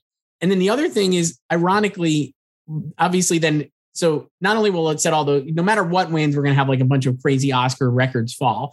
It'll be the first time, uh, if either one wins, it'll be the first time two movies directed by a woman have won Best Picture, right? Back to back years. And then also, uh, it'll be the first time a streaming service has won Best Picture, which maybe doesn't mean anything anymore, or whatever. We all expected Netflix to get that. It's just ironic to me that all the Netflix movies that they have rolled out for awards are so. I, I agree that we could watch movies at home and like you watch all your favorite movies at home and it's fine. And like that's how you watch like The Godfather and Jaws and all these different movies that I like love that are like my favorite movies ever. I watch them all on like a VHS tape or on TV. And Power of the Dog is fine to work at home.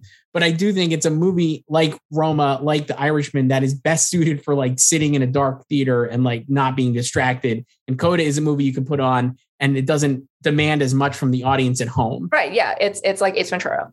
And I do think that that really plays a part. And while you could see any movie at home and like it's still a great movie, I do think the way where you're so much more distracted now plays a part in it. So it's like, yeah, like when I was watching The Godfather or Jaws on like my 13 inch TV, like I wasn't getting the theatrical experience on my like black and white Magnavox or whatever it was, like very junky Magnavox TV. But uh like it's still I had nothing else really to do. So of course I was watching. Now it's like, oh, you're so distracted and we have no attention spans for anything. All our minds are shot and social media has destroyed the world. So of course, I think a movie like Power of the Dog that demands more from an audience is at home is maybe not playing as well as it could have 10 years ago, even. So I do wonder if that ended up like playing a factor. And yeah, I don't know. I think Code is going to win. If Power Dog wins, though, I would not be surprised at all. I do think it has like a lot of strong support. Like we said, it had the most nominations, but I don't know. I think Code is going to win. That that that's basically it. I don't know. Yeah, it's um yeah, like Coda just like it tells you exactly what it is and you know, I think like like the, you know, now like like uh, like everyone's like dragging it because it's like oh it's, it's like a tv movie or whatever um, or like a hallmark movie. And i think even like they all over there that like team coda would agree it's not as um uh cinematically rich as some or like you know technically or has like the same like technical merits as power of the dog. I think everyone agrees about that right? Um but yeah it makes you feel and it it tells you like you said like you know you you can be distracted while watching Coda and you still be fine. Right. Uh, I, I don't, you, you can't really be distracted like by when you watch like Power of the Dog. Like it, it challenges people's patience. Yes. And I think that's a problem because people don't want to have their patience challenged. Yeah. They don't, if- yeah. They don't want like they, so one of my biggest pet peeves is when I watch uh, movies or like TV shows with other people and then something happens and then they're like, oh my God, why did he do that? And I'm just like, shut the fuck up. like you might find out in two minutes. Like, or you missed it because you weren't paying attention. Yeah, like, exactly. Like now you Power of the Dog has a lot of yeah. that. Yeah. It's like, why I did think that happen? People like to be told exactly what is happening, and Power of the Dog does not do that. Um, you have to wait for it, and uh, I yeah, it, it could still win, but this could just be like another like King's Speech and Social Network scenario, even though the demographic of the Academy is so different now.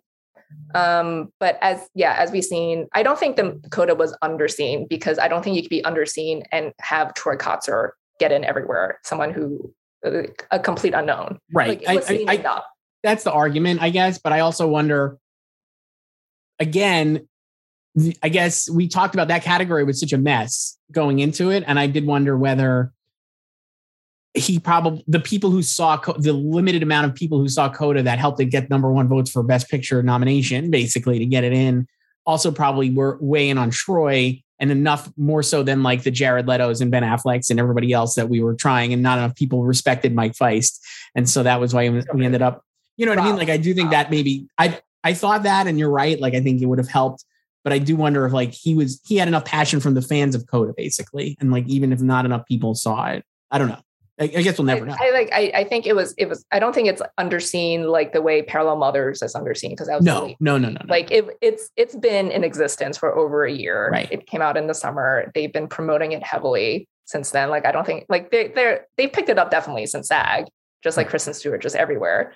But like it was always like like Marlee Matlin was the face of that movie, like as part of the promo. You know, like I right. and I like I I would buy her more as a name check if she was the one like getting in and not Troy. Like I think it was seen, but it was it's definitely being consumed more like post SAG. Right. And you know we've we've heard you know it made Javier Bardem cry, it made Denis Villeneuve cry, Bobby Cannavale, yeah, everybody. So. And I think that's going to be it. And I do think you know, and and I guess there was a there's part of you is like I guess if you're still on Power of the Dog, let's say you're like, well, you know, you guys are saying like only the emotional movie wins, but like Moonlight won and and Nomadland won and all these things. And I'm and I would definitely put Power of the Dog in the same class as those movies. But I actually think there's more emotion in both of those movies yeah, there than is. there like is in, Power of the Dog. Yeah. Even though it's like Nomadland is bleak, but you it the you you you are more like immediately empathetic towards her, her situation and there's more of a celebration of life in Nomadland mm-hmm. than there is in Power of the Dog. And Moonlight obviously has an incredible emotional through line through it as well. So I while I think the filmmaking of Power of the Dog is in league with those other movies, I think the emotion that the rooting factor and the emotion that you get from watching Power of the Dog is not comparable to Moonlight and Nomadland and is maybe even more along the lines of a Roma. And that's where we're ending up where we are. So, yeah. And I think this is also like a perfect situation, just the way everything fell for Coda to capitalize on. Like, I don't think Coda would have beaten No Man Nomadland last year. It would not have been Parasite two years ago. No. Like this, this race, it was so chaotic this year and like everyone was kind of looking for a rival to Power of the Dog, and everyone uh, tried to make Belfast happen. Yeah, didn't happen. Um, and uh, it hasn't performed as a number two, and Coda has emerged as the number two, like probable winner now.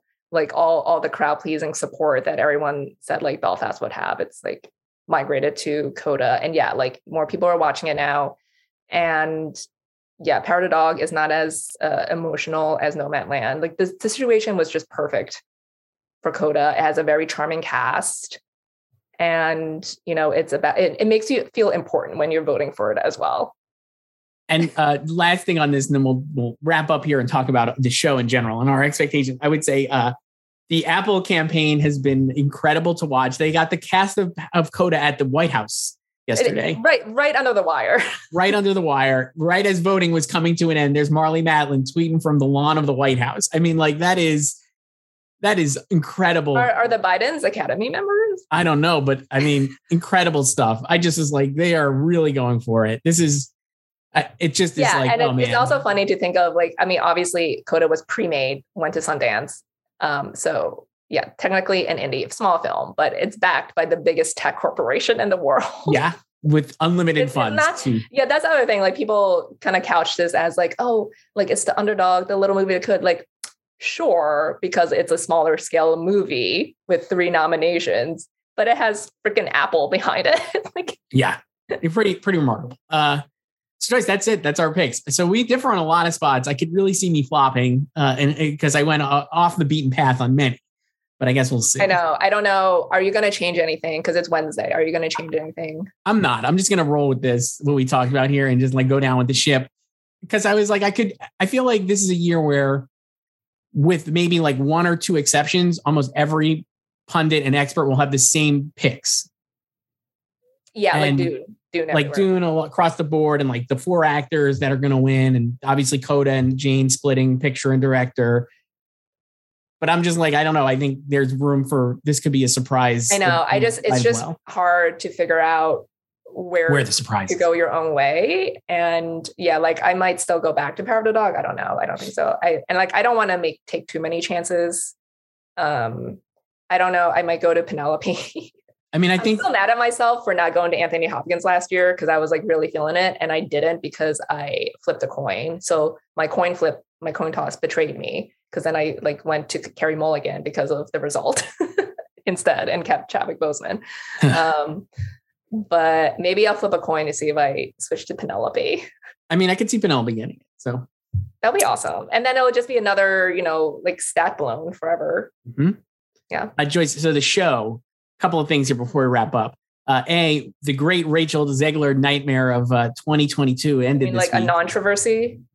She uh, on Sunday she tweeted or she was in an Instagram comment, which is said, which is like the the savvy way to go.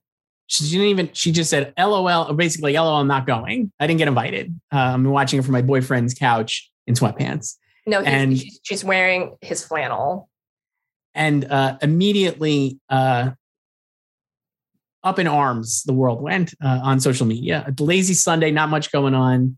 Uh, really took up in farms. How how did they not invite Rachel Zegler to the Oscars? Uh, great question because what are they doing? But obviously, uh, I think there was a little more stuff at play because she's in the middle of shooting a Disney film, Snow White. Yeah, a lot of information that people did not know slash are not aware of, or just how uh, ticketing works so The studios get the tickets, right, Joyce? Yeah. And then they give them out to their people. Yeah. So the only the show there's a lot of reasons to dunk on the Oscars this year and the producers. This is actually not one of them, even though they're totally getting the blame right now. Like the Oscar show producers itself they're only responsible for inviting presenters. Right. So you could say they should have asked her to be a presenter. That's a whole separate issue. But if you just want an invite to sit in the audience as she wanted, like it, you know, it seems like um, that's uh, from the studio Disney because the Oscars allocate a certain number of tickets to the studios and then the studios distributes them to whoever they choose and also limited capacity this year because of COVID. Right. but So- I do I do think Disney should have uh like actually uh given her a ticket from the beginning because even though like she is in the middle of production for Snow White, she is the lead of West Side Story, first movie, breakout role. And they made both movies. They're making Snow White. So it's not even like coordinating with another studio. Like they could have just blocked out this weekend for her to make the Correct. trip. And I understand, like they they made it. It seems like they just made a business decision, even though they can totally afford to eat the costs of the travel and COVID protocols. Uh, they made this business decision, and That that's right. yeah, yeah, and that's what it and, seems And also, also kind of reflective of uh, how shoddy the campaign for West Side Story has been. This is just kind of like the cherry on top. Yeah, it- pretty much. So now she ended up getting invited as a presenter, even though it hasn't been officially announced. I guess Yeah. so. Like maybe they could still do it because they're probably working out the protocols and like when they want her to come. We had talked about this two weeks ago. Maybe clearly she was going to be a presenter because they have Naomi Scott, who was Princess Jasmine in Aladdin. And they have Halle Bailey, who is n- and to play Ariel in Little Mermaid, and they have Lily James, who played Cinderella in Cinderella, all as presenters. They're clearly going to do like a Disney princess thing. You, you were like heavily on like they're going to announce Rachel next in the next batch, and it was instead Tony Hawk and Kelly Slater. and it was so it's funny they announced she started the her campaign before they announced Tony Hawk and Kelly Slater and Shaun White, great Hollywood luminaries as they are. Uh, and anyway, now she's going to be a presenter. Of course she is. She's a Disney princess. They're going to do a Disney princess thing. It's so obvious. Like, why wouldn't they do that? what, Like, what like was this whole thing just to drum up uh like buzz around this whole thing? You know, no, Not- because they still haven't said they're doing like a Disney princess reunion. no no like- no but just like to to get more like uh discourse about the show even though it's like sort of negative discourse but, I mean, know, any but- press is bad. yeah, any, any- press is good yeah, press. It's, it's good press I- it doesn't matter I don't think so. I think she really. I think she was i know i think she i think she wants to go and she should go she should go and she should say it and she did and now she's going and so good for her and like the oscars really aren't at fault here it's mostly abc and no disney and like and i think ahead on disney it's, it's funny because yeah like obviously now it's it's still not disney giving her the ticket it's the oscars asking her to present right? The other thing is i think th- it's just another indication that while i'll to be good faith read on this and say like oh the academy is trying to figure out how to like navigate a new social media forward world and like trying to reach young voters and like similarly with the oscars hashtag fan favorite and cheer moment they had the intentions of being like what do people like? Social media yeah let, let people vote not realizing that when they do a hashtag campaign they will get inundated by fan groups who are mobilized to get what they want and, and cinderella's going to win not spider-man so while they thought, oh, people love Spider-Man and it's very popular and on social media it'll do well, obviously they almost had Johnny Depp movie, uh, the Johnny Depp movie that no one's heard of win, or a Zack Snyder movie that was on Netflix that's like a gruesome R-rated zombie movie, or Cinderella. Those are like the three biggest competitors based because of the social media strength of those fans, the Camila Cabello, Zack Snyder, and Johnny Depp. And so this similarly felt like that, where it's like, we don't need to invite Rachel. She'll be fine. And she's like got a humongous online presence and was able to mobilize an entire news cycle just by writing an Instagram comment, which and maybe they would have thought of. blame if if like it, I mean it's totally fine for them not asking her to be a presenter because obviously they have to prioritize Sure. Hawk and DJ Khaled. So um and I don't blame them if they assumed that like Disney would be invite like giving one of their tickets to her. You know? Right. So uh so that was one. And then last night, Joyce, we got the final confirmation that four of the five song nominees will perform. Uh Beyonce. Exactly at uh, 8 p.m. Eastern on dot when voting closed, they they tweeted it. So Yeah. Beyonce, uh, I wonder if they changed this. Is I'm just thought of this. I wonder if they changed that. Well, no, it doesn't matter. Uh, oh, I was gonna say I wonder if they changed it because I know Phil Lord and Chris Miller were pretty vocal about like it not being super fair that the Oscars are gonna have like a we don't talk about Bruno moments on the show and like we're promoting that during voting. Uh, which is like another sign of like, hey, vote for Encanto, basically. Which is like I can see that what their point was, but Um, I think it was just trying to lock down Beyonce. So they got Beyonce probably to open the show. It seems like maybe From. Compton. from Compton on a tennis court. We have Billie Eilish and her brother Finneas, uh, and the Dos Oruguitas and uh, the uh, Diane Warren song. All four of those will perform, and not Van Morrison for Down to Joy Joyce, which is very funny because Van Morrison has obviously been very uh, vocal about his uh, being uh, not the most pro-vaccine uh, forward performer, and the Oscars made us pl- were kind of castigated. This is like four or five controversies ago when they were like, "Oh, we're gonna." You don't have to be vaccinated to show up, right? Or Yeah, no, whatever no it was. proof of vaccination. There's no proof of vaccination. Like they just, I just, I think they need to pr- produce like two negative tests. Yeah. Correct. So we were like, oh, that's a good opening for them to be able to have Van Morrison play. And then after all that, he's still not playing. Apparently, he's on tour, they said. So he can't come and play. So we won't hear it. This Belfast song that many people have never heard before and doesn't exist will still not be performed on the Oscars. Is is it still is it online at all? Because we we talked about this like way back when. I'm Is Googling there it. is, is there a digital footprint of the song online? like, Uh, there's doesn't seem like there's an official. like there's no lyric video. Is it on Spotify? Let me look. I'm googling. Because you know, like the the Academy voters, they can listen to the songs in the portal before they vote. But can the public who has It's actually not it- even on Spotify. Yeah. That was another reason for gonna be a Dos lost Oruguitas. song. It's the only song that actually is in the movie. Uh, Dos Oruguitas. So another, if they went to the portal, portal and listened, hopefully they did, then they would say like, "Oh, look, it's part of the movie, not just like a credits thing." It, it literally opens the movie.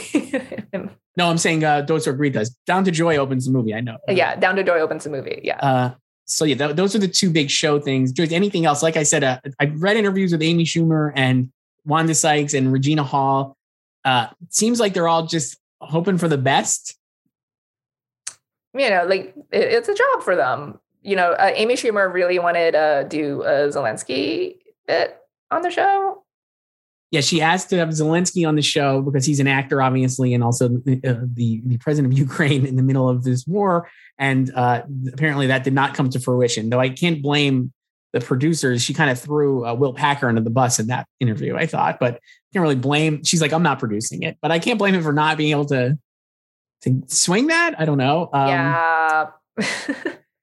So we'll see. Um, They have so the other, like we kind of mentioned, the other uh, like people really mock the presenters uh, that were announced this week: uh, DJ Khaled, uh, Tony Hawk, Kelly Slater, and Shaun White. Definitely had a how, do you do fellow kids vibe with the with I literally mean, with the uh, skateboard. you know, uh, trying to appeal to me in 2002, I guess. You know, I Um, want to say like I'll give them the benefit of the doubt, even though maybe it doesn't deserve it to see what they have planned. I feel like the the three of them, like Tony, Sean, and Kelly, will probably do some like sports movie montage. Yeah. And I do think they're know they're really, making room for montages. and I really think they're going to keep time to three hours. Every interview I read, Regina Hall even was like, "Yeah, it's got to be three hours." I think they have that mandate, and maybe they could go over like a little bit, but I, I think the show is going to be as tight as it's ever been. I think it'll be over just- by like eleven oh five. I just love this concept that they think like people don't watch past three hours. Like like people like us will because we'll just watch the end of the show. But also like your most uh, highly viewed ceremonies from the '90s went way past three hours. Right. Right. Um, so people are yeah, still so- watching it. Yeah. so, so we'll see how it goes. Uh, Um, well, you know, you know what uh, presenter they have not announced yet? Uh, Frances McDormand. no, She's not coming. Who's going to do Best Actor? I mean, they could still announce her. They get, they're probably still trying to work on her. But if if she does not come, I mean, who else is being? Who are who are the presenters? Right now, um, I'm, I'm googling. This is scintillating stuff. You hear the typing. Uh, let's see. So they have uh, the recent ones were Jennifer Garner, right? Stephanie uh, Beatriz, uh, Elliot Page. I could see actually announcing Best a- Actor. That could be kind of a good moment. Uh, they have the Pulp Fiction reunion. I don't. I don't even know. I mean, who's who's going to do Best Actor? based on this list, I mean, Lady Gaga, uh, Kevin Costner. I actually think that wonder if they'll do Kevin Costner for Best Director.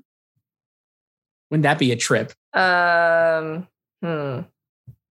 Lupita Nyong'o, I think, could do Best Actor. Yeah, I I don't don't, I don't like who. Because it's amazing that Anthony Hopkins is somehow on this list and Fran McDormand is not. But uh, the other option would be like Bill Murray for Best Actor. Be, because he's been nominated for and didn't win. I mean, maybe I don't know. like, but I can I, I can see like like her and Gaga doing song because they've won it. Yeah, you know. And I'm sure they'll do another round of presenters probably today or tomorrow. Like one final one. No, a final one with Rachel Zegler on it. I mean, they better do a final one with Rachel Zegler.